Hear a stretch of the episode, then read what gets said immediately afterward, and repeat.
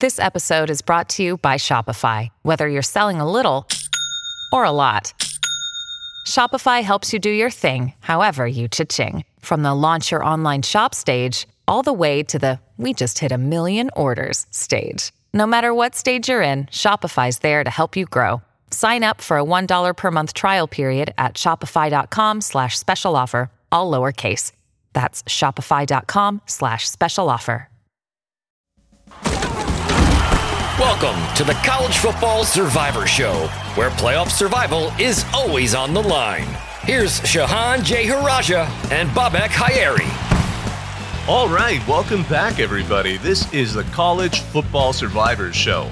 I'm your host, Bobak Hayeri, and I'm joined by my great co-host, Shehan Jeyarajah, national college football writer for CBSSports.com. How are you I'm doing, doing. I, I don't know if I'm doing as well as you were doing. I saw that you were at the Sphere in Vegas last week, seeing one of my favorite bands, U2. People under 35, stay out of my mentions. I like you too. Just get over it. Yeah, I was actually in the younger set. I'm 44, and I think part of the reason is the tickets are crazy expensive for that venue. But uh, and I'm not even a big U2 fan. I just thought if you're going to see a band, see it in a really cool venue, especially as an architecture nut, that that sphere has had my attention, and it was it it surpassed them. The exterior is really nuts to see it. I mean, I think a lot of people have seen clips of it on social media. Um, and it's neat to see how that giant LED screen works. But on the inside, first of all, it's 16K, What? which I didn't even know was possible for, for resolution. But when you walk in, it looks like a giant concrete wall.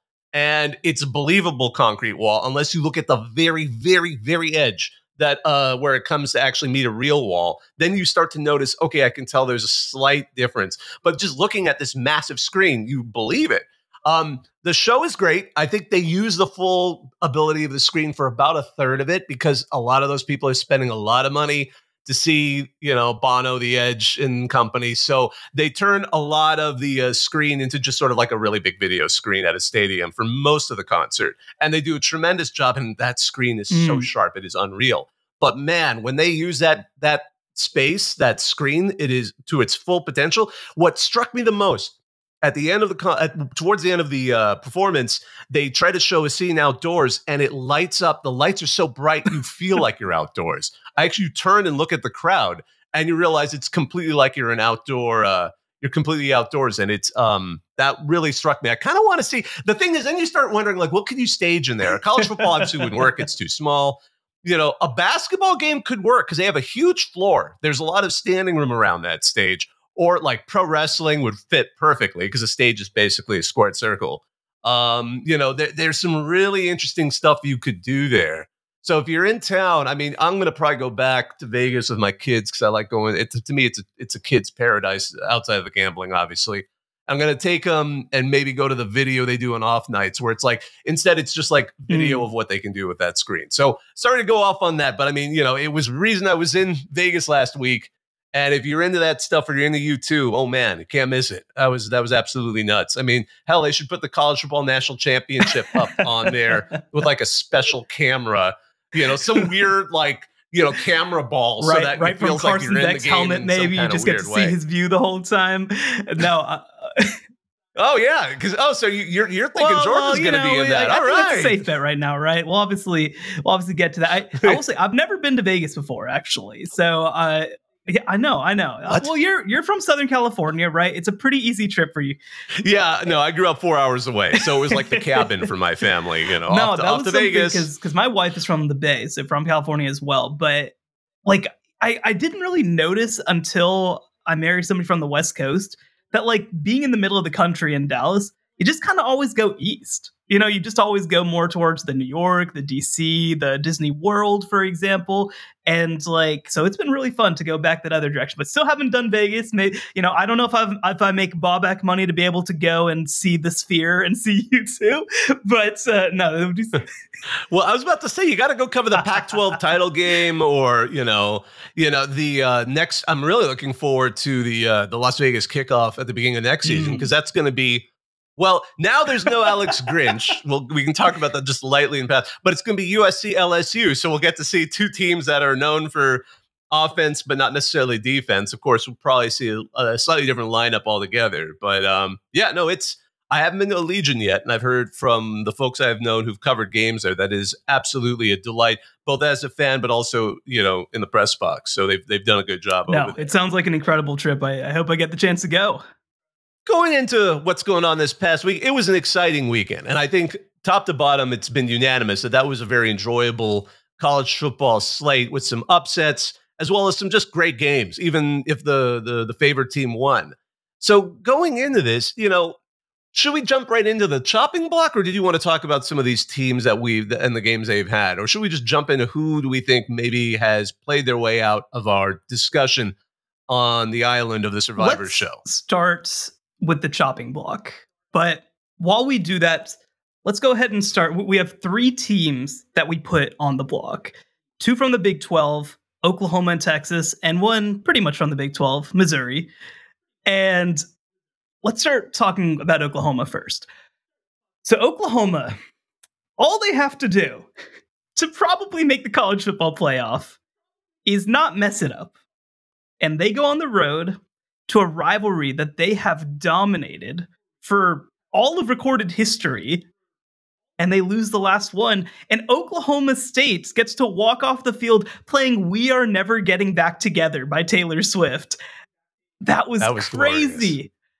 I mean, it's an eternal scoreboard, right? Like they don't have to schedule this game ever again if they don't want to that would have been really funny if if Gundy declared, you know, that's it. We're, you know, we retire as reigning champions, you know. But yeah, Ollie Gordon, he's an absolute phenomenon for the Cowboys and to the detriment of Oklahoma. To be fair, I think all of us wondered going into this game, given all the stakes, given how storybook it would have been for the Cowboys, and it certainly was. All those fans on the field, you know, uh, uh just everything they had dreamed it would be as an ending came to pass. And Oklahoma just could not get it done. And they're coming off that stinger of a loss to Kansas the previous week, making them look mortal.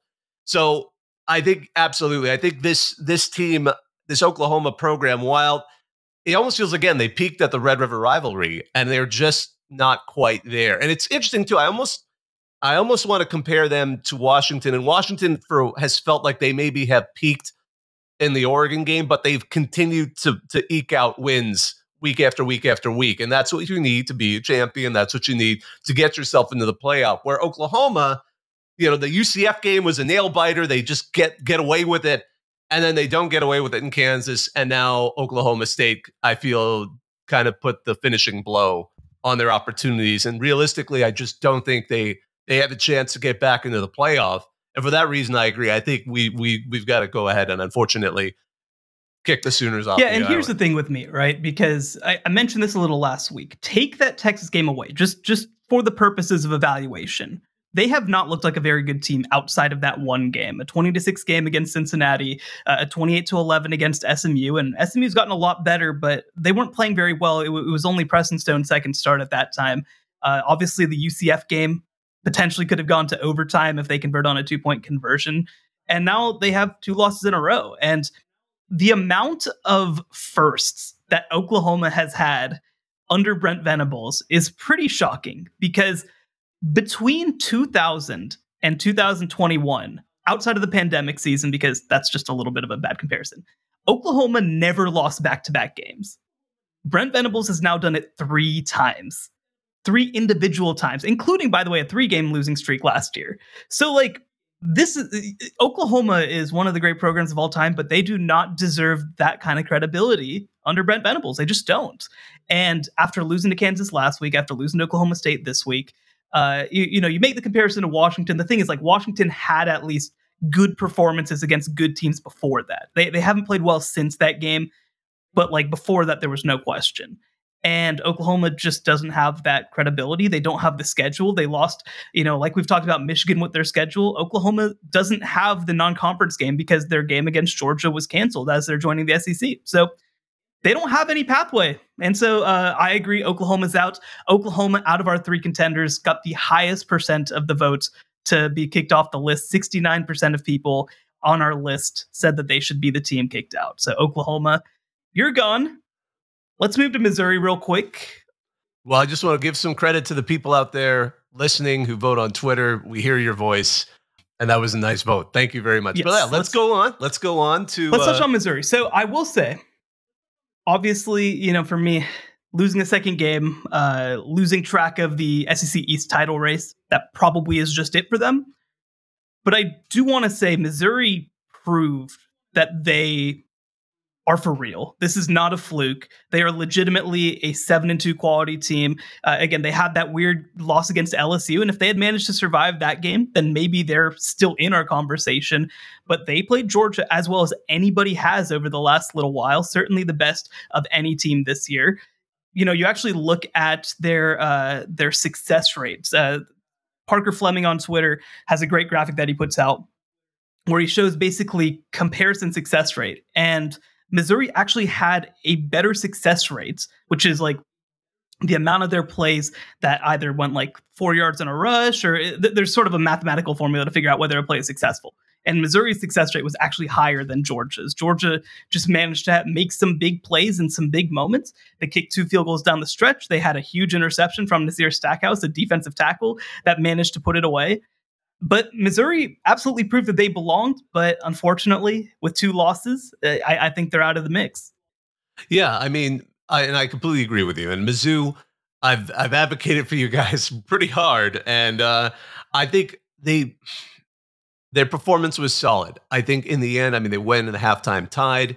In the end, Georgia's talent was able to keep them going. But it was interesting too. I wonder if the the Tigers ended up giving future opponents, especially Alabama, some of the keys to Georgia's weaknesses because certainly Georgia had some weakness in the middle, it appeared, and they don't control the line of scrimmage quite as dominantly as they had before, which led to field goals for Georgia rather than than you know touchdowns. So uh, I'm wondering if that's Mizzou's legacy here. They showed the weakness in the armor because we, I think, outside of the extreme, most extreme Georgia fans, who I think are actually sometimes the most critical. Um, this Georgia team certainly doesn't seem as strong as the past two. So while this streak is amazing, and the the field is still weak enough out there that it could very well be that we're going to watch them, you know, just win out the rest of the season. But I think Mizzou may have been one of the best opportunities for opposing coordinators to see where the weak spots are in Georgia, and and if you are ever going to unseat the reigning two time champs, that would you know using the lessons from what Mizzou played would be that. But credit to Georgia. They just they get it done, and, and we'll probably talk a little bit more down the stretch about Carson Beck. But I'm, I'm you know he's coming into his own, and I think that's really an important part of what's giving Georgia that that push forward. But yeah, no, I think for now though, Mizzou, as much as you know, as much as I wanted to see you make it as this dark horse. There's no path for you, and I think the Tigers, unfortunately, we're voting you off the island. What did the what did by the way, what did fans Yeah, say so- online? on they were second on our list 18% of them out of the our three options voted them as the one who most needed to be kicked off i so texas at third i think texas for me i'm just going to say quickly obviously a very close game that went to overtime against kansas state they still survived they still have the wins that they have they still have the opportunity to potentially beat a top 15-ish oklahoma state team in the big 12 title game i think that they still deserve to be in uh, the voters again had them third on our list, and so I think that that's enough on its own to keep them in the mix. I do want to say quickly on on Missouri. I, I do want to ask you a question. So Georgia, clearly still right now deserves to be considered the best team in the SEC. I think that after last week, Alabama deserves to be convincingly second. Would you agree with me if I said that Missouri is the third best team in the SEC right now? I think they make a strong case for it. I do. I don't think LSU would be it. I think the only question is, of course, Ole Miss. And Ole Miss only has one loss to Alabama. I think there's an argument to be made. I would love to see them. That would be a good one. That would be a good one. that would be a good one. I'm one. glad that you mentioned that team. But I'm, I'm glad you mentioned that team. Ole Miss. We're Yeah. going to the list of teams now that we have an opportunity to vote onto the island. Yeah, and just just to kind of catch folks up. So with the the two we voted off, we are now at currently going with Georgia, Michigan, Ohio State, Florida State, Washington, You're undefeateds, along with Oregon, Alabama, and keeping Texas. So now we're, let's talk about some potential teams to add. And yeah, let's start with Ole Miss. Well, what do you think? How did you? Because I mean, that Texas A&M, I don't know if they're just. It's like a a curse between the teams, but they played really close. I mean, last year was wild. This year, again, a really close one. What were your well, thoughts? Ole Miss. I think that after watching that game, I, I said in our our Slack group for CBS Sports, I think that Ole Miss might be college football's Mendoza line, where if you beat them, then you're probably good, and if you lose to them, you're probably not that good. And I feel pretty good about it right now, right? You have that line where LSU, of course, loses to them. I don't think that they're that great. Texas A&M is so close to that line, but is on the wrong side of it. Alabama easily put them away. They're going to play Georgia this week, which is going to be a huge game, and we'll obviously see which side Georgia sits on. But I mean, again, I, I brought it up before. Heading into this year, Ole Miss, uh, sorry, Lane Kiffin was one in 19 against Power Five teams that would finish with at least nine wins. And I think we might be pretty close to keeping that as well. And the question for me, because here's the reality it's whatever, week 11 that we're heading into, and Ole Miss is an 8 and 1 team. They're playing Georgia this week. So the pathway for them is upsetting Georgia, Alabama making the playoff after beating Georgia, and then getting in as a second team. I don't think that that's ridiculous. Like, like I mean, obviously the idea of Ole Miss beating Georgia is tough. That's the hard part. But I don't think it's a ridiculous assertion to say that Ole Miss could end up 11 and 1 and have a really good case again, and especially if their only loss is to an Alabama team that might be in the playoff. Yeah, I think Ole Miss certainly needs help, as you pointed out. My only concern is, again, looking last year, I think so, Ole Miss fans remember they started eight and one last season and finished eight and five. So you know, at this point, we'll see how things, how the cookie crumbles. I think this Georgia game, uh, the Bulldogs are going to be the favored program. I mean, I know all the hype's going to be there. Um, if I, you know, if I were to pick, I would go with Georgia, and I would go with Georgia probably turning into beast mode, just like they have this season. Anytime they've faced a ranked contender, my concern would be how badly does Ole Miss go you know, if they get if they lose, if they lose, um, how badly they look afterwards, and do we see them kind of fall apart in the end of the season? Now, all that said, they look different this year. They certainly can finish games. That's a striking thing. I mean, they've had comebacks, and I believe four or five of their games this season, um, including including against Texas A&M. So this feels like a different team overall but it is funny. I love I love that idea. The Mendoza line. Are they are they really that? Is that their is that their lot right now in life? Are they still the team you test to see can you play up to that? Now I'm wondering if Penn State is the Big Ten version of that. But you know, are they? You know, are, is that is that their lot in life? And I'm not I'm not entirely sure. But um, yeah, the, it's so funny too because after Georgia, they sh- they should win out, right? You know, I mean, they've got ULM and then they've got Mississippi State. Those are very winnable games, especially Mississippi Don't lose State. To Zach man. Don't but, do it. yeah. Oh my gosh. But this, I'm really curious to see how they do at Georgia. Because I mean, part of the problem is too. This is going to be, you know, people are going to want to compare with Alabama. Like, how does this? How does Georgia look against Ole Miss, like Alabama did against Ole Miss? And that's going to be a big one too. Win or lose. I mean, obviously, if Ole Miss wins, suddenly everyone's going to be like, "See, we knew Georgia wasn't the same Georgia." Blah blah blah blah blah. But if if Ole Miss is close and makes it close, then I think that's going to raise eyebrows in and of its own right. And of course, then if if Georgia simply rolls, who knows? I mean, I'm I'm fascinated by Ole Miss right now. I mean, it has been interesting. Again, I know I've mentioned it in previous weeks, but Quinshon Judkins has has kind of come back to kind of hitting a level of where he was before. You know, he had three touchdowns, you know, ran for over 100 yards. He's looking good. And I think that defense again did well. I mean, they were able to pick off Max Johnson in the end zone. That was a really big play in such a tight game. And I, you know, they blocked a field goal. So there's so much going on there that's I think different about this Ole Miss team that might, I think, certainly earns consideration because they could they could be included in the college football playoff conversation. But also just overall, it's uh, it seems to be a better team than in the past. So, where do you stand? Do you think that Ole Miss should be voted into our college football playoff contenders? Yes, I'm willing to say so, only because they they do have a plausible chance to get in. Our voters were not as nice. Sixty percent voted no on Ole Miss making it into the field. Look, I, I am very split on this one. It's a three point win over Texas A&M at home, a seven point win against Auburn on the road, a seven point win against Arkansas at home, a six point win over LSU that they really maybe should have lost, a Tulane game that was really really close, and I'm very high on Tulane. That's not an issue, but it's a close game. Their only real convincing win this year is against Vanderbilt. And I mean, honestly, maybe that Georgia Tech game is like their second most convincing game that they've played this year. But here's the reality too. Georgia, Georgia Tech, Tech, is looking yeah, better. This is Georgia Tech. Georgia Tech is looking they better this looking, year. They have, they're on a two-game winning They weren't looking all that good. That's the issue. That's the issue. Yeah. I'm gonna vote yes, but again, they have as tough a pathway as anyone right now in college football because they have to go on the road and beat Georgia, and then they have to hope that well, I mean, I, I, guess the reality is, right? No matter who wins between Alabama and Georgia, they're probably going to be next in line at 11 and 1.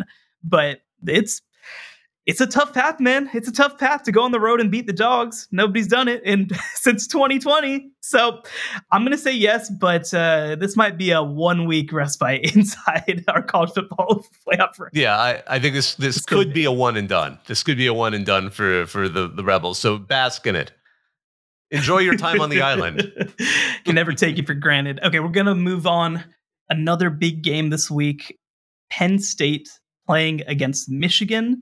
So Penn State, obviously, their highs have been great. I, I mean, again, like you said, they're the Big Ten's Mendoza line potentially. These are some kind of similar programs right now, but they got pretty outclassed by Ohio State.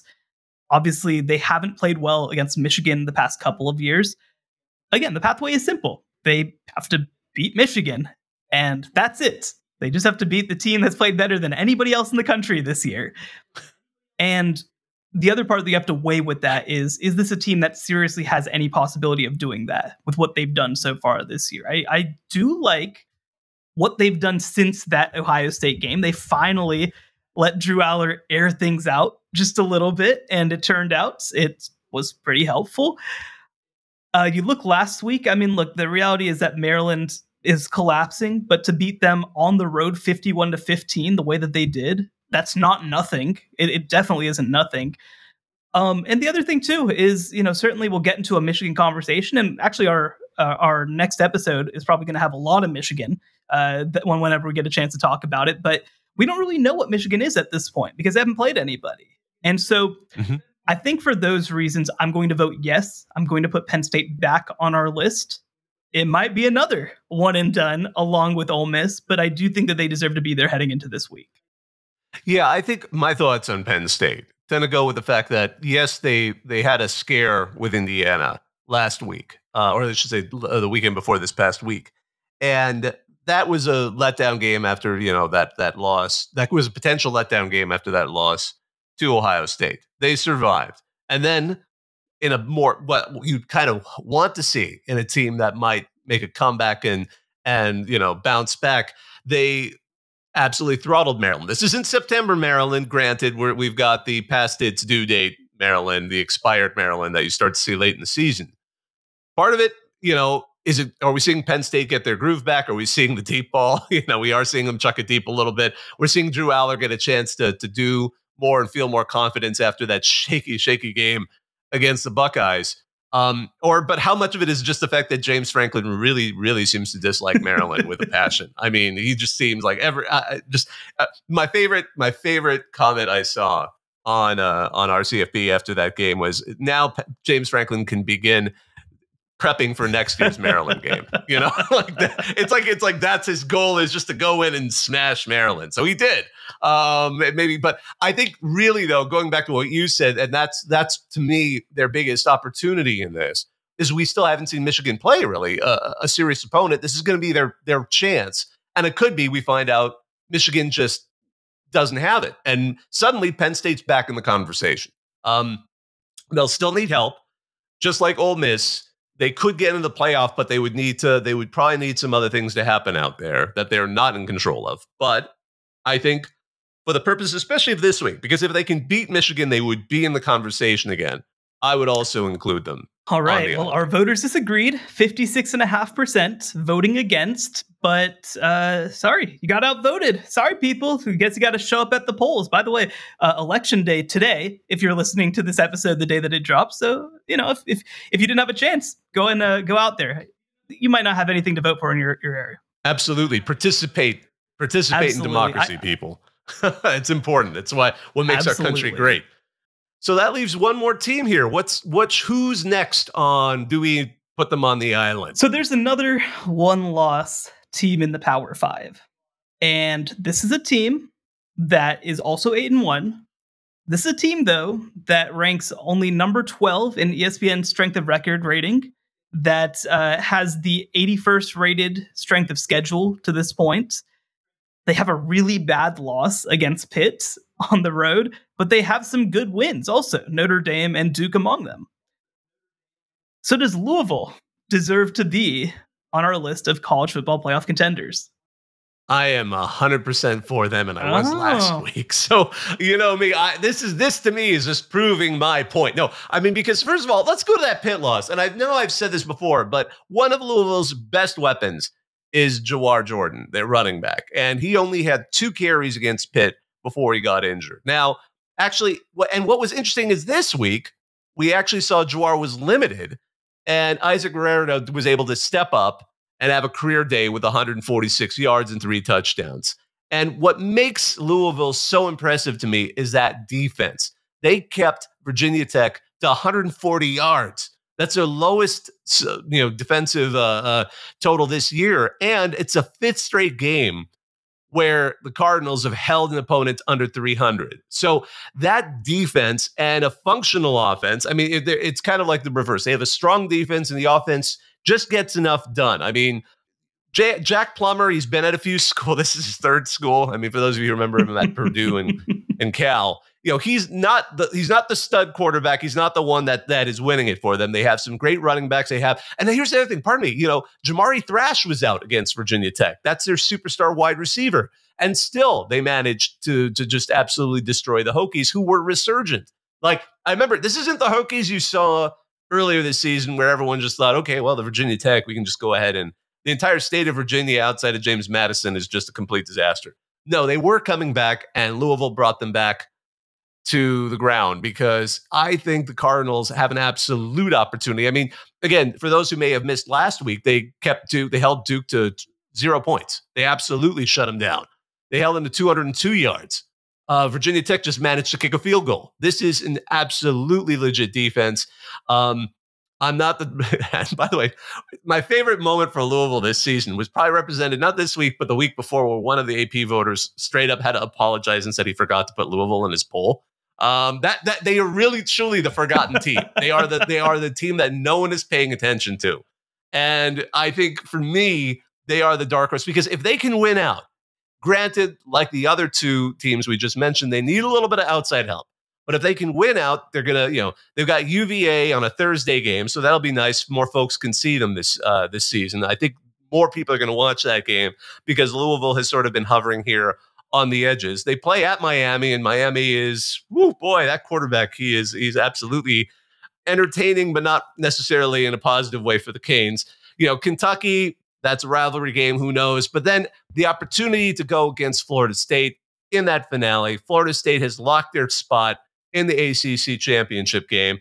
I think if they can go through that with a little bit of help, suddenly Louisville is your dark horse this season. I mean, especially of the candidates we've just discussed, they would be the biggest surprise, mostly because of how low they're ranked. And I am I'm a little surprised by the AP ranking for them. I mean, I know you went over some of the stats, but I mean, to me, that inex- the Pitt loss isn't totally inexplicable to me when you lose someone and you know you have that shaky game. That sometimes happens, but I think Louisville really deserves it, and they they deserve consideration number 13 in the first college football playoff rankings, the lowest by far of the uh, the one loss Power Five teams behind Missouri, behind Penn State, behind Ole Miss.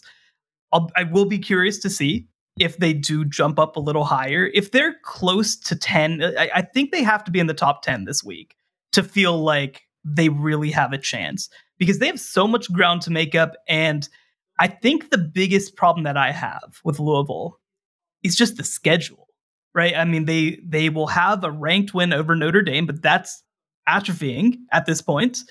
Uh, yeah, yeah, I, I yeah. NC that. State does look like a an improved team. I, I do think that win is aging a little better, but the Duke uh, the Duke win rather again just without Riley Leonard in the lineup, I think that that's not aging super well. Miami not playing very well. Kentucky unranked at this point. So the question is like I, I think it is absolutely on the table for them to go twelve and one and potentially win the ACC and beat Florida State. I think that that's absolutely possible. But would that even be enough? I, I think that that's the big question heading into this matchup or heading into the home stretch.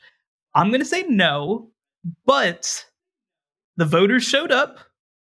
65% said yes to Louisville making the list. And guess what? Louisville, you made it. You're in. And you know, I just again, your listeners out there, you made that difference on getting Louisville into here. I, I joke that some of the pollsters must still think they're some of the older pollsters must still think Louisville's in Conference USA or something. You know, they, Big East like, legends. Oh, man. Big Yeah, East team yeah. now is coming here. you know, but no, I, uh, I, I also see. For me, it's funny because again, I'm on the older side compared to the two of us, and I remember watching Louisville when they were a Conference USA team and when they upset Florida State on a Thursday night. That is probably my favorite Thursday night memory I've ever seen because I wasn't even like I was at a, I was at a sports bar in, in law school, and I remember just like seeing on the TV. I'm like, is this game really happening? like it totally distracted the group I was with because as a college football nut, my eyes were on the bar TV because this this game was just un, unfolding in unexpected ways.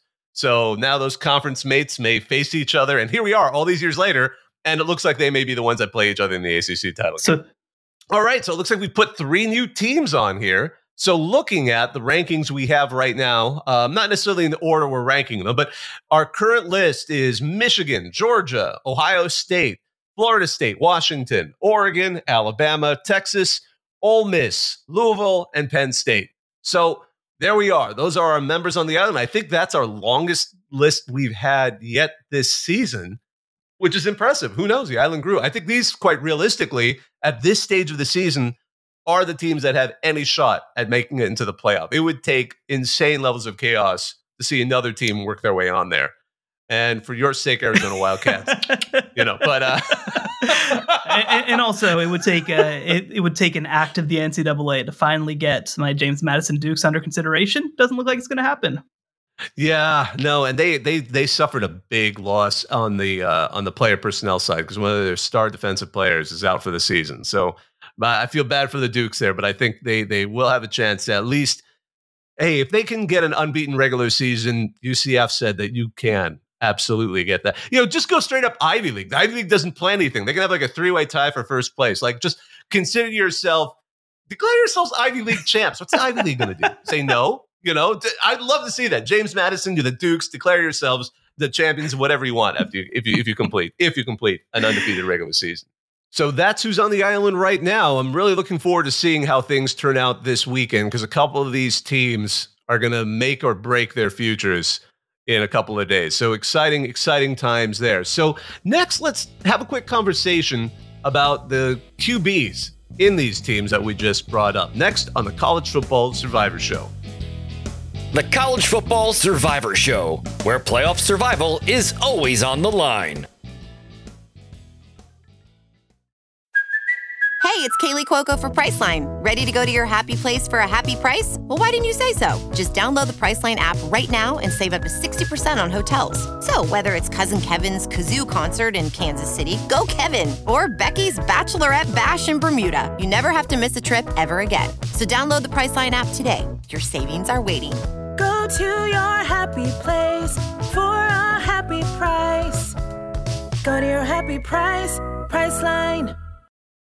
So, looking at the quarterbacks right now, because that's always a good discussion to have. Who is behind the ball? Who is the person leading these offenses? Because so much of championship caliber play comes from that position. We thought we'd take a second and look at the teams in contention and the folks who are behind the ball. Shehan, what are your thoughts right now as we look at this lineup of teams? And just as a quick reminder for those out there, it's going to be Michigan, Georgia, Ohio State, Florida State, Washington, Oregon, Alabama, Texas, Ole Miss, Louisville, and Penn State. it's an interesting grouping, right? Because you've got legitimate Heisman contenders at the top of this list. Uh, I mean, we'll obviously get to one that's at the very top of my list, who I think uh, has a really good shot to win the thing. But there's really a line, and I'm curious where, whenever we get to your list, where you put that line, because I, I do think that, and maybe a couple of lines. I think that there's almost a couple of tiers of quarterbacks in here. There's a tier of oh my gosh, this team, th- this player is so good they could go to any team and transform them. There's a list of this player is playing really well and is an asset to this team. And this there's a list right now of quarterbacks who are maybe doing enough, and that's all you can say about them right now. So I'll, I'll be really curious to see how you have mm-hmm. them ranked. I think that the top is easier than the bottom. I agree. I 100% agree. When I was trying to rank some of these quarterbacks, I exactly came up with those three tiers. I'm like, okay, these are the guys who I think have a shot at the Heisman, legitimate shots at the Heisman. Then there are those who I think are are great, but good but not great, good but not elite, or however you want to phrase it. And then the ones where I'm like, hey, you know, it could be worse, and they're doing just enough. They're doing their best, and that's all we need from them. So, gosh, let's start, start, from, from the, top, top this these? time because I think that we'll have a pretty good consensus name on top. For me, and it's interesting too, I actually went through a couple of versions of this. My number one is actually oh, Bo Nix. No, no, right don't now, buy into the hype. The don't buy into the Bo Nix hype. What are you doing? really, you don't think so? I think he's been consistent. I mean, he's he's loose. He's having fun. now he's a, he looks. This time he actually looks like more than a dark horse Heisman candidate. But I don't know. I just ever since and, and part of me, it's I just look at how they've done since that Washington game for both him and Penix. And I, I just look at how they've done since. And I'm I'm now feeling a little bit more about Bo Nix because that's part I think he's a key part along with that great defense of why Oregon looks scary. And and I know we've talked about whether or not even Oregon should be put ahead of Washington at this point. But I, I think Bo Nix is a key part of that. And that's he's the one I'm I'm kind of leaning on right now. But I gotta hear, I gotta hear. Who is yours? Mine is, was, and will remain Michael Penix Jr. from Washington. So I, I totally understand the thought process, right? I totally understand uh, considering Bo Nix for your top group. And Bo Nix playing incredible football right now. There's this is not a slight to Bo Nix. He is absolutely in the top group. There's no question about it. What separates Michael Penix for me is just how much they rely on him. Because, like you said, Bo Nix is a huge part of what Oregon does, among other things. Michael Penix Jr. is a playoff team with what he and that passing game does. It's the only thing that they do that is a truly national championship uh, college football playoff Pac 12 champion level team. And they right now are in a position to finish the year undefeated and go to the college football playoff and potentially win that thing. And so I, I, just look at the amount of like I, I don't want to call it help because I don't want that to sound like a negative. And Michael Penix Jr. has incredible receivers, but if Bo Nix doesn't have things going, he can lean on the run game, he can lean on the defense, he can lean on the short passing game. If Michael Penix Jr. doesn't have it going, they play a 15 to seven game against Arizona State. Like it, it, that's just the reality. And Michael Penix hasn't been his best self over the past couple of weeks. I'd be curious. I, I don't want to speak too much on speculation. I'd be curious if he's dealing with something nagging. Uh, it just feels like he hasn't been 100% himself, but he's still been really good over the last few weeks. And I think that, you know, the one thing I am encouraged about is I do think that uh, some of Washington's other units have started to step up to, to help a little bit. But this is a Michael Penix Jr. team. It starts and ends with him. If he is not the best player in the country, then Washington isn't going to make the college football playoff. And so for me, he was number one on my list. I, I see that argument, and it, it's the classic kind of Caleb Williams argument, especially from last season, and uh, and Jayden Daniels for LSU. Like, where would they have even been without him? Um, but at the same time, that I, and, and it's interesting. I, your interpretation of the Arizona State game was interesting. Mine is, boy, he had an off game there, and the whole team nearly fell apart. And I think that. I think the the fact that there hasn't been a game like that for Bo Nix, that's that consistency. Maybe it's it's it's almost analogous to why I'm having a lot of trouble moving my Michigan from the number one spot in my own mind. They've just been that consistency. They're doing what you ask of them, and they're doing it well, and they just keep going and pounding it. And that way, Bo Nix, as a quarterback, has been doing what's been asked of him. And you're right. Maybe part of that reason is he's got a fuller a fuller complement. And and again, with that Washington team, it's sort of funny because that sudden surge of offense? Was it because the running backs, the running game finally found itself, or was it because it was going against an Alex Grinch defense? You know, the world will never know, and, and especially now that that uh, Grinch is out. But I, I don't know. I it's going to be very interesting to watch. Actually, quite quite frankly, this weekend with Bo Nix uh, playing USC himself, so it'll be a fun comparison to see how they do. Of course, my joke is watch Alex Grinch is out and suddenly USC shuts out the next two opponents, which would just be hilarious. But um, not not for our purposes, but just I, am an agent of chaos and I, I, vote for chaos in general. But I think, oh, man, I, I'm I'm just I feel a little bit more right now, a little less confident in Penix, only because of of how they've looked since that game. But I believe I also.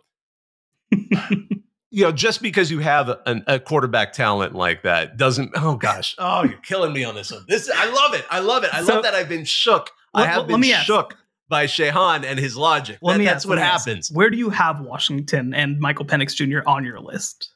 He's number two. He's okay. number two. Okay. That's the thing. It's such a call. Like we were talking about tiers. He's my number two, and I think that was it. That was the big the, the big question for me is who do I put ahead? And I think it was the consistency of gameplay coming from because that's the thing. I mean, if Bo Nix had a bad day, it would be interesting to see how they, Oregon would. They do. just run the ball and play good um, defense, and they'd be shaky? fine. that's what would happen. you know, and uh, and it's interesting too. But I think they're an easy one-two punch. I think that is arguably. I mean, well, where do you have Bo Nix? Let me yeah, ask that. I have him number three. I have one other player ahead of him at number okay. two. I I viewed Penix to just personally as my clear number one.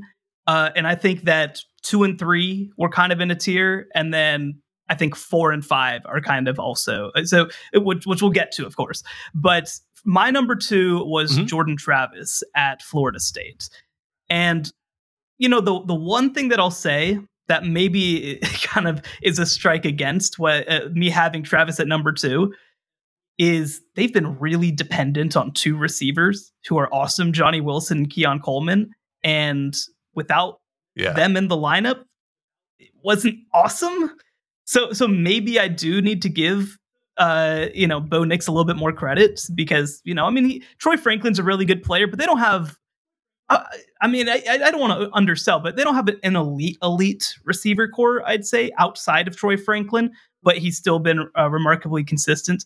You know, for for Jordan Travis, it was 360 yards, but it, didn't look great all the time against Pittsburgh last week. I, I still think that he again, I this this probably gets to something philosophical, right? Which is what do you value more the guy who has a high burden or the guy who uh, is consistent right and you know and, and i think that there's sort of good arguments each way for that I, I think you know for me having the high is just huge, right? I mean, you see against LSU, Jordan Travis has 342 and four touchdowns. Uh, you know, the LSU defense hasn't looked as good as it should, but, uh, you know, against Clemson, a team that is struggling offensively but has a really good defense, 289, two touchdowns. Like he has played his best ball in his biggest games. He's been remarkably consistent all season long, and uh, and he's made big plays when he's needed to as well. So for me, I leaned Travis, but I, I mean, I, I think you might be right having Bo Nix in that top group over Travis. Did you have Travis at number three?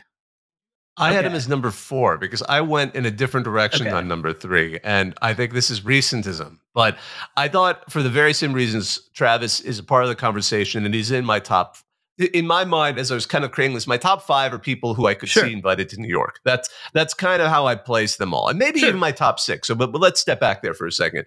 I I was so impressed by Jalen Milroe that I actually moved him all the way up to number three. I don't wow. think he's ever gonna. I don't think he's gonna win it. I don't think he's gonna win the Heisman, but I think he played his way into his own only because and because it seems like, and it's such a crazy season for him to see that, to see where he didn't even play, you know, against USF, where Alabama was figuring itself out and, and, Nick Saban was doing his dark magic to come up with a way to coach the team into uh, another national championship contender again.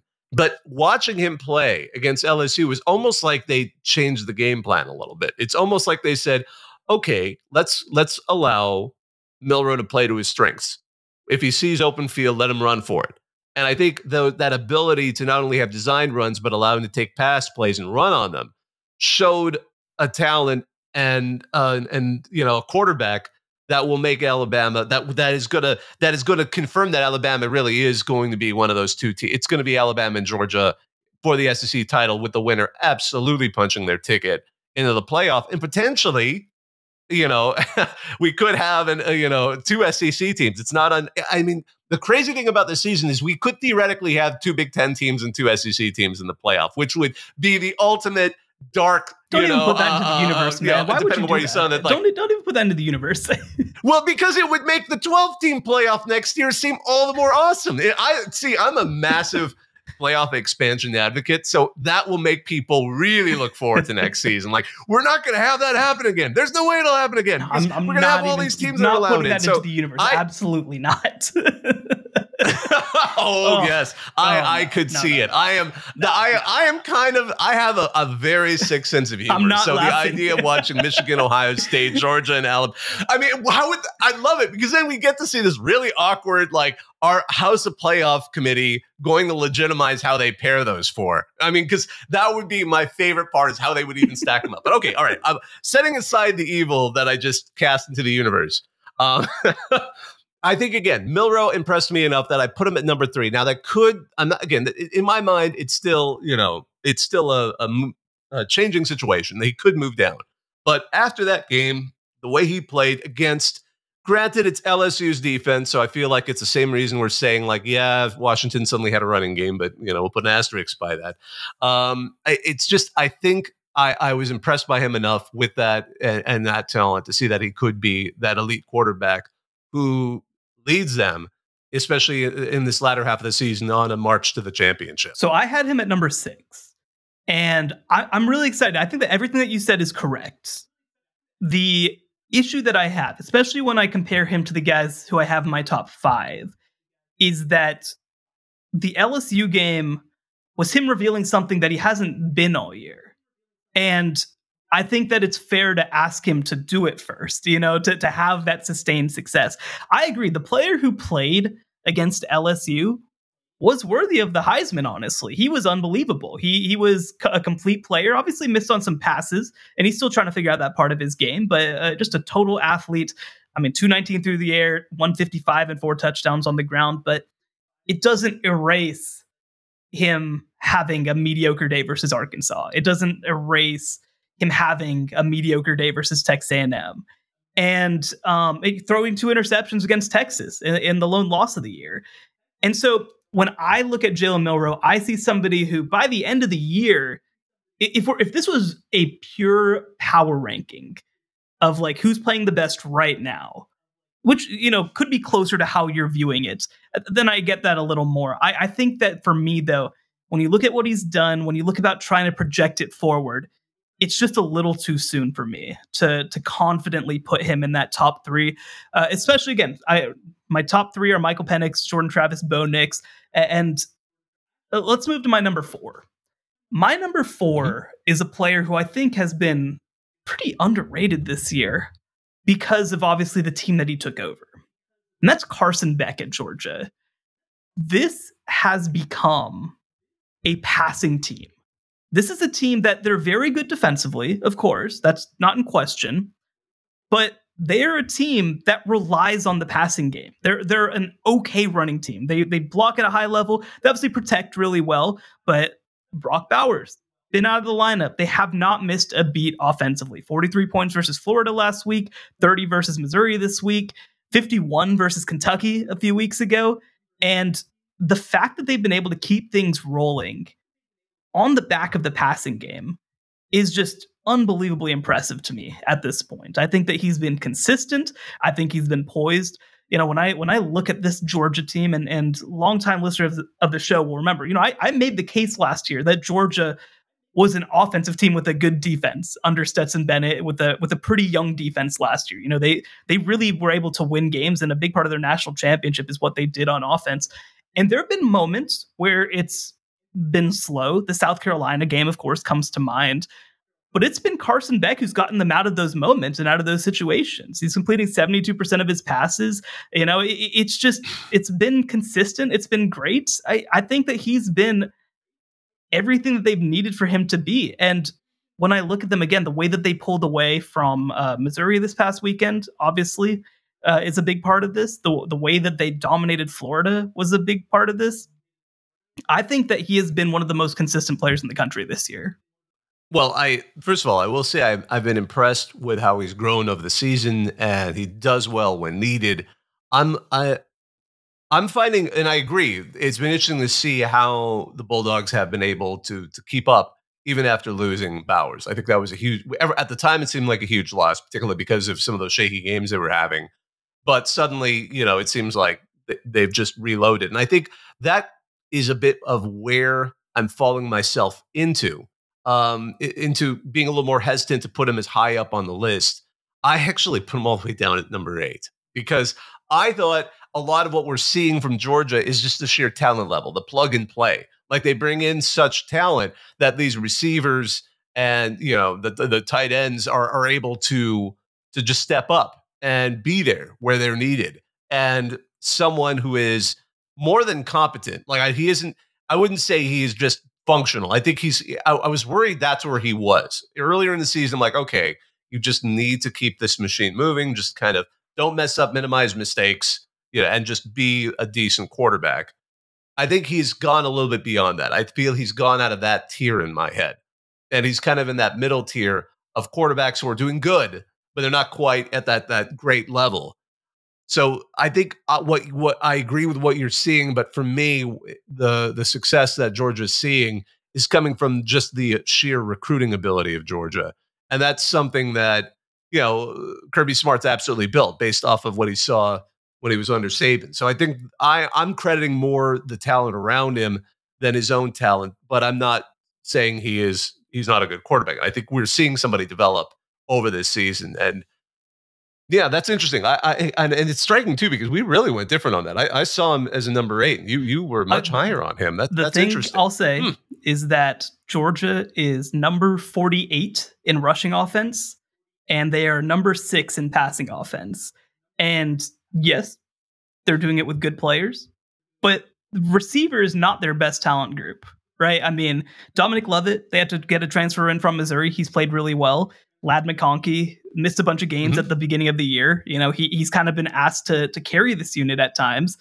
Like they are not super elite at that position. The place where they're super elite is in the trenches, of course, on defense, uh, and, and honestly at running back. But they haven't been an awesome running team. They've been a good enough running team that I think has leaned on their passing game to make things happen. So uh, I personally think he deserves a little more respect than that. But let's go ahead and move on. Who is your so so right now you have Bo Nix, Michael Penix, Joe Milroe, Jordan Travis as your top four.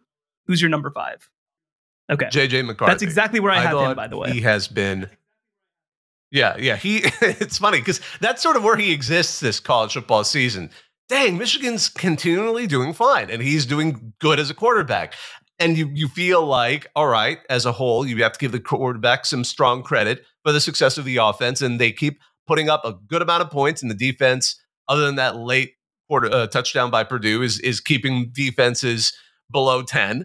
And I think that's it. I think we're going to get a better view of him hopefully this coming week with Penn State, that defense to see how they they square up against each other. That we're waiting for McCarthy to have a game where he can really demonstrate that he is not only a part of a, a, a large team that is just a talented program doing well, but that he can also be that talented person who can can step up. So I think that's going to be interesting. Both that and the Ohio State game are going to be real opportunities to see him set himself apart and potentially push himself into the into the finalist group for that position. But what are your thoughts? So to me, I view in a funny way Carson Beck and JJ McCarthy's cases as being very similar. And the thing that uh, gives me a slight edge is that Georgia's played pretty significantly tougher competition. Not not awesome competition either, but just a different level. And so in a funny way too I, I make the comparison also to michigan's running game michigan's running game was supposed to be the thing that carried this team and they kind of haven't been very good this year they're, t- they're number 50 in the country uh, donovan edwards only averaging 3.1 yards per carry i don't think that this is the kind of michigan offensive line that we saw the last two years it's a good unit definitely a good unit i don't want to i don't want to overstate it but they have actually relied on jj mccarthy to do a lot of their heavy lifting uh, during this run. You know, he's averaging over 10 yards per pass attempt, 18 touchdowns, three interceptions. He hasn't really made any mistakes to this point. The question is, too, of course, he hasn't had to do anything that would cause him to make mistakes. Like, so I, just struggle to really evaluate him, uh, and we'll get a chance to do that this week against Penn State. Of course, you know Jim Harbaugh said this this is probably the best quarterback who's ever played at Michigan. He's gonna be an all time legend, all this sort of stuff. Well, maybe, but he's going to have to do it in these last three games. That's what it comes down to. And not even, he's going to have to do it in these last five games. They they obviously have to go to the national title game if he's going to have a chance to do that. Uh, at this point, I would say that uh, you know if you were going to grade JJ McCarthy, the grade is like it looks great, but he's getting an incomplete. There, we don't know yet. We don't know anything at this point. Um, and again, so I, I compare him as somebody who has not made a single mistake essentially all year. You know, he had three interceptions versus Bowling Green, but other than that, uh, I, I put him in that Carson Beck category. But I think that Carson Beck has had to do just a little bit more and prove himself against slightly better competition. And so that's why I have him at number five. I think that's an interesting argument. And he they are in my same tier, I would say. Um, looking at mm-hmm. him, I have kind of a fat middle tier here. Um, I didn't quite go as nuanced as you did. But um, and, and my number six falls into that category too, although he's probably got the biggest asterisk because of an injury, sure. and that's Quinn Ewers at Texas. He's my number six. And if he comes back healthy, that's going to be a bit of an if because I mean that was not a good injury to have mm. your AC joint and it, it ruined his know, season last year. Yeah, and it feels like they need him this year because Maalik Murphy, he's got talent, he's got raw ability, but he keeps making errors that especially that K-State game. I mean, he had one interception, but he also had like a couple of K-State players drop his pass, you know? So I mean, it feels like they're playing with a little bit. Texas is playing with a little bit of fire. They have ta- so much talent there. I mean, they're so physical, but again, they need that that experienced person behind the ball. And Ewers, I know they say he's week to week. And you always worry, are they going to rush him maybe too fast? Doesn't heal right, and then we just he has a, an unfortunate game where uh, a letdown game. But I feel he is a valuable, and I think part of the reason I also ranked him a little bit lower was because Texas has still been managing in the last couple of games without him. Um, that that's part of it. They the, the talent around the quarterback position is strong enough that they can stay in games and they can win games. And that's why I didn't necessarily push him any higher than number six. But there's an asterisk on that because if he comes back and is shaky, and I hate to me, gosh, you go back to 2007 and that Oregon quarterback. Oh, his uh, name Dennis slipped my mind. Yes, I watched that Arizona game where he got injured. I watched it and I remember to uh, to watch a team go in a completely different direction after one play. That was striking because they were on their way to winning the Pac-12. The Pac-12 is no the Pac-10 both those days. They were on their way to winning the Pac-10. I mean, I I was in Autzen when USC played them. I watched them beat the Trojans and rush the field and all that excitement. And then to just see that, I was like, oh, what a letdown. What a letdown. And that, to me, that was an example of a guy who deserved the Heisman because the moment he was injured, that team fell off the rails. I mean, the moment they went from being a national title contender to not being anything, uh, that to me is where the Heisman really should prove your value. But Quinn Ewers, not quite that level, um, which is good for Texas and again, we hope to see him come back, and we hope to see him play at at, at yeah. So I'm right about in the same boat with you. I have Quinn Ewers at number seven. Uh, I also kind of combine Ewers slash the Texas quarterback situation with Maalik Murphy uh, in there as well. the thing that I have to say about Texas quarterbacks and about this Texas offense in general is that I feel like they're asking their quarterbacks to do too much. I, I don't understand, and this has been a recurring theme under Steve Sarkisian at Texas, where they don't just give the ball to their best players, which is their running backs. Their running backs have been really, really good. Jonathan Brooks, CJ Baxter. Like I was watching that game and I'm like, man, Kansas State better be thrilled every single time that they try to throw it instead of handing the ball to CJ Baxter. I, he averaged nine yards per carry. I don't know why they why they didn't do it more. And I actually think that um, you know, so for me, and you know, there's been a lot of Quinn conversation on this podcast uh, over the past couple of years. I mean, I am so high on his talent and I'm so low on how consistently he's performed. I mean, people don't realize in the last six games of the year last year, he only completed 50% of his passes. And obviously, he had issues with that shoulder that uh, that he was trying to get over a little bit. He's been more consistent this year, but there were still moments, right? The two interceptions against Oklahoma in a lot of ways cost them the game. Uh, he hasn't been precise in the red zone before the injury as well. So I, I don't know. I just I can't put him. I, I don't want to say close to that top group, but the talent is clearly there. So to me, I have him kind of in that Jalen Milroe group uh, in terms of guys with a lot of potential, but where we're still kind of just waiting to see it all come together. Do we think we're going to see him uh, this week? Because I mean, TCU is is not last year's TCU. Yeah, you need a get right game. I mean, I'm, curious to see how Sark handles it. No, uh, yeah. So what we heard this week was that uh, Steve Sarkisian told reporters that Quinn Ewers has moved from week to week to day to day. So I think that there's a pretty good chance that we get maybe a half of Quinn Ewers uh, this upcoming week, mm-hmm. and that'll set up a pretty big game like not not a joke against Iowa State in 2 weeks that has major Big 12 title implications. They're going on the road. It's going to be a night game. It's the last time that they'll ever play Iowa State. And I do think that they need Quinn Ewers to be right against a pretty good Iowa State defense. So um, I think that we'll get a little bit of him this week, uh, but I would not try to leave him out there too long if you're able to put this one away. Yeah, I agree. The last thing you want to do is yes. see it rush too fast um, and move from there. My number seven is Jackson okay. Dart.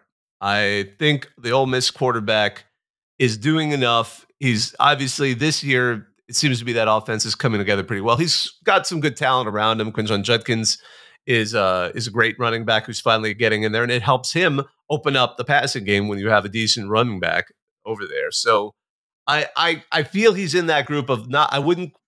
I think he's good enough, and he's doing a decent job. He's not quite great, but certainly that Ole Miss offense is taking advantage of having someone who can do those, throw those kinds of passes, and he has a raw talent, that's for sure. I still remember that hot minute when he was a starter at USC. But um, so now, now we are now. I mean, and, and Lane Kiffin seems to to like using a good a good quarterback. So that's where I put him. Yeah, I, I, basically have him next on my list as well. I'm at number eight. I do remember actually when he transferred from USC, and people were like, "This is the number one transfer quarterback in the country," and I'm like, what are you talking about? And like, did you not watch? Like, he was fine. He's he's a good player, but like, I I could not believe the way that he was talked about when he was uh, a transfer. And his first year, I mean, a lot of those concerns that I had about him came to fruition he has absolutely been a better player this year. There's no doubt about it. He's improving. Uh, he's uh, more of a downfield threat, which is a huge part of it. He's averaging just about 10 yards per attempt, which is something I really wanted to see from him. Was just to to not just rely on the short game stuff, but to to be a dynamic player he's had big games. I mean, this past week, 387 and two touchdowns against Texas A&M in a pretty close win and um and, and, that's something that I like to see, right? Since uh since the Alabama game, he's completed more than 60% of his passes in all of his games. So I'm I'm starting to see that consistency come together. I don't think he has the same level of high end upside as the two guys I have ahead of him, Milroe and Ewers. That's part of why I have him slightly lower on my list. But he's a talented player. He's absolutely not a liability in any way at this point. And I'm curious to see him play against Georgia this upcoming week because Georgia obviously a really good secondary. There's no question about that. Uh, against Alabama, he was all right, but 244 pass yards on 35 attempts, not ideal. I'd like to see the them maybe use him in the run game a little bit, uh, get him on the move. And if he has a good game, I mean, I certainly don't think that Ole Miss is going to beat Georgia, but I do think that if he has a good game, you know, I'll feel really good about where they're at quarterback wise. I'm going to move to number nine on my list. Uh, and this is where I get mm-hmm. to right now my bottom tier. Me too. I'm going to go with Drew Allar from Penn State as me my too. number nine. So I, I, think that, well, okay, let, let me ask this first. So we have 11 quarterbacks on the list. Is Jack Plummer your number 11? Yes. Yeah, absolutely. So, uh, you, you know, just to touch on him for a second, he has been good enough. He has done what Louisville's needed him to do. Not a whole lot more. Uh, their offense is certainly more of a liability than their defense is. Uh, their defense has been really good, keyed by a number of transfers. I expect this Louisville offense heading forward is going to be in really great shape. They've got a, a talented quarterback, Pierce Clarkson, who was recruited by Scott Satterfield, who ended up sticking around for Jeff Brohm, and I think he's going to do great things. But this was a transition year for Louisville, and I think the quarterback situation is a reflection of that. Um, and, and they've overperformed. So credit to them, man. They, they've continued to do it. Yeah, exactly. Brohm's Yeah, doing great. That's yeah. all I got to say. Um, So let's get to this Big Ten conversation. So Drew Allar, nine, Kyle McCord, 10. yeah, because we know exactly. It's going to be Drew Allar and Kyle McCord. So- Here we are. obviously, well, first, obviously, Kyle McCord won the head-to-head game against them. Um, I think that everybody walked away from that game saying, "Oh, one of these teams has Marvin Harrison Jr. and the other one does not," and Does not. that's exactly. kind of the whole deal at this point. You know, look, both of these players have had some nice games. I, I think Allar's been a little more consistent as a passer outside of that Ohio State game. You know, we've started to see them uncork it a little bit more with him. You know, he's got a 20 to 1 touchdown interception ratio, which is fantastic. You know, he's done a good job managing games. I think he has been a very consistent game manager. And in the moments where he struggled, it's been when his offense just can't hang. And I think that the other part of it too that you have to point to is you watch some of these clips of him dropping back, and his receivers just like aren't getting open. Uh, Like it is, it is on him. I, I do want to be clear. Drew Allar is not yet who we think he can be. But I, I don't know that I can expect a whole lot better from him too as a first year quarterback with what they're giving him out there. The the struggles blocking outside of Olu Fashanu, uh, you know, and pass protection. I, I just I don't know how much more I can expect. I can tell you how much more I can expect from Ohio State's offense and Kyle McCord. Now, he was never in year one going to be CJ Stroud or Justin Fields. That's just not a fair thing to ask of him. But he has been I mean, frankly, bad in high leverage situations. He stares down Marvin Harrison Jr., um, you know, who obviously is the best player in the country right now, but like that is a huge advantage, and you can't just stare him down when you're trying to get him open. You look outside of Marvin Harrison, they, they still have a lot of talented players out there. Carnell Tate was a five star kid. Uh, Julian Fleming has been in and out of the lineup, but still really talented. They should get, I, I believe maybe this week they did get Emeka Egbuka back. And so that obviously can help a little bit. He completed 73% of his passes this week. But they have been they have given him so much, so much help, uh, you know, so much talent on the outside. And and I, I do also want to say, like, their offensive line is not ready yet. They they still are having issues at tackle, but the troubles that he's had in some of these games, you know, the Penn State, whatever, but the, the Rutgers Mhm. game, the Wisconsin game, the Notre Dame game that they should have lost, even if you want to go look back at uh, the Indiana game early in the year, like like they are they're winning despite him right now. He has been a liability for them to this point, and I, I don't want to like overstate or overreact, but I think that I mean, how many quarterbacks are there in the country right now who, if you replace them, if you replace them in Kyle McCord's spot, would have the same record, right? It- it's a lot of them. It's it's a lot Yeah. of quarterbacks. It's like 40 quarterbacks at this point. And Ohio State is just a place where I think it's fair to expect a little better than that. And again, there there are no questions other than being pressured. That's certainly something that uh, that is a little new because they lost their bookend tackles last year. But it, it- it's just not good enough in a system that's quarterback friendly with receivers that are elite, with the running back situation that you know when TreVeyon Henderson is there is really good.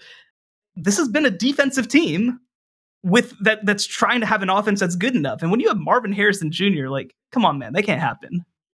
You know, I think you've hit exactly what I was thinking there because when I was comparing those two, and it's funny we both ranked the identical bottom three. That that I thought was amazing. But I think with Drew Allar, I just see more upside to his ability. I think with this coming into this year, I mean, last year I remember with Sean Clifford, there was a question would Drew Allar end up becoming the starter, and they ended up just sticking with Clifford. But I, I think this was the year where everyone expected a lot out of Drew Allar, and, and being his first year as a starter just was not quite coming together. But there was that upside. He certainly has the talent. And I think generally, just you know, against that Ohio State defense, he also just had a bad day. He had a mentally off day, which happens. I mean, they're young people. I mean, I still, I mean, if we want to talk about it, not to belabor it, but I still remember Caleb Williams leaving the field against Washington and jumping into the the stands to hug his mom. And I mean, you know, while he was sobbing. I mean, that's these guys are young. They're passionate. They're still full of emotions. They're not quite pros yet. And I think with Allar, I see that ability and I'm giving him the benefit of the doubt. And maybe I've just drank a little bit of the Kool Aid hearing from Penn State fans of how he was going to be the next big thing. Um, but with McCord, it's just been, I think exactly, he's been more, a little bit more of a liability than than quite filling the role. And maybe that's where it gets into an interesting question between him and Plummer. With Plummer, it's just like he's just not messing it up. Like let him. I, I wouldn't go that go. I wouldn't you go know, that run the ball. You know, yeah, but I mean, you know, but at the same time, I think you're right. I think with Marvin Harrison, it's hard to, and with just, you know the, the talent across the board he has to toss to, he's taking more advantage of that. And that that's that's uh, I think one we can both agree with compared to like our car- debate over Carson Beck. I think we're, we're there. It's like it's just you know I, I think it's more if he's relying around the talent around him, and you think he's stepping up as a quarterback. I think both of us agree with Kyle McCord. At least at this point, it seems like it really what success he's getting is from the fact that he's throwing to some of these people that are on the other side. I think that's a good list. I think, you know, this, I don't want to, take too much time, but it's fascinating to see how we both broke this down. So for me, I put Bo Nix, Michael Penix, you know, I, I was Jalen Milroe, Jordan Travis, JJ McCarthy, Quinn Ewers, Jackson Dart, Carson Beck, and then, you know, Drew Allar, Kyle McCord, and Plummer. And yours, Yeah. Let's go over yours. Tell us yours Michael more time. Penix at number one, Jordan Travis two, Bo Nix, Carson Beck, Jalen McCarthy, uh, JJ McCarthy rather, uh, round out my top five. Then Jalen Milroe, Quinn Ewers, Jackson Dart, Drew Allar, Kyle McCord, and rounding it out with Jack Plummer. I do want to ask real quick because usually we do prepare uh, just you know for whatever could happen. Where would you have had Dillon Gabriel on this list? You know, that's a great question. I'm not sure. I would have probably put him in the middle tier, but towards the bottom at this point, only because he's doing fine. Um, I don't think he's terrible. I don't think he's quite. I mean, all these quarterbacks are solid. I don't want to say like he's not as bad as blah blah blah. I mean, that would be extreme. But I, I, I am not quite as high on him as some of those out there, especially after the two losses that they the team suffered. I mean, to be fair, they put a little bit too much on his shoulders. I thought. I mean, especially with Kansas. Now, if he'd gone through and led the Sooners to the victory at the end, that would have been that might have changed my mind a little bit. But I think he's good, but he's not quite the greatness where you're expecting it. Oh, here he goes. He's watch him lead the team uh to the to a victory on his own. He had that opportunity and it, unfortunately he fell yeah, I would have there. probably had him uh, between Quinn Ewers and Jackson Dart. And the I think the really interesting one though too is Brady Cook because Brady Cook from Missouri, obviously having I think a tremendous year. Uh, he he was disrespected, man, coming into the year. He was so disrespected. Uh, I probably would have him right this moment between Jalen Milroe and Quinn Ewers. I think that he's been that good this year, but unfortunately, those two teams no longer exist to us. The Big Eight is dead. We don't care about it anymore. And uh, yeah, so those are our lists. Absolutely. Now, and, and just one last one last shout out, Michael Pratt. You're the reason why one of the big reasons why Tulane Yes. is is now the leading G5 candidate after that loss by Air Force. And Kaidon Salter at Liberty. We wish we could talk about you, but that that record, that probably that uh, that schedule. is it's pretty like bad. Michigan Um, level. It's crazy.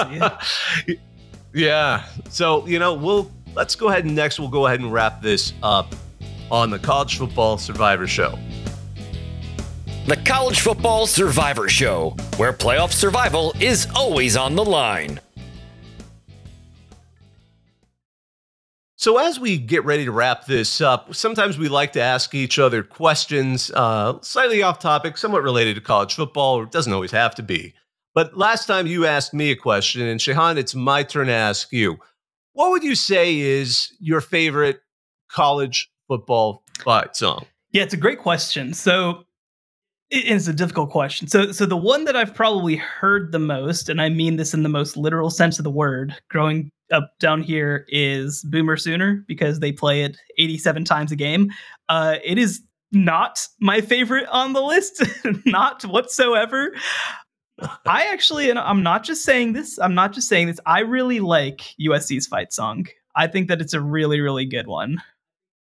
Oh my goodness. You oh and I love it because you must know what our actual fight song is. Because a lot of people will go like, you know, this is the only song we know. And I'm like, that's not the fight song. That's what they they purposely play that one rhythm over and over and over again. It sounds annoying to everyone but us, but we kind of like it. It's our this this Hollywood Roman song. The funny thing is, one of our songs, Conquest, was actually written for a Oh. Hollywood movie. Um, and uh, it won an Oscar. and then the guy actually wrote a permission for USC to use it. And that's Conquest. But Yeah, Fight yeah. On, which is a song you're probably talking about. Yeah, it's a catchy one. It's a it's a good one. I I uh, obviously I have a soft spot for it as someone who went to USC for their undergraduate. Uh, you know, I, I have a soft spot for the Minnesota Rouser too, but you know, grad school's not quite the same. But uh, by the way, I just have to say, there was I remember when this person tracked this on on Reddit and on Twitter back in 2016. There was an Oklahoma band member who actually did track how many times they played Boomer Sooner in the season, including rehearsals, 924 Seems low. times. Seems That's- low. that's- That's a level of, of insanity. I don't know how many bands did that. And hey, for any of you band members out there, college band members, or just passionate fans who go to every home game or maybe every game if possible, track how many, if there is a song like that for your team.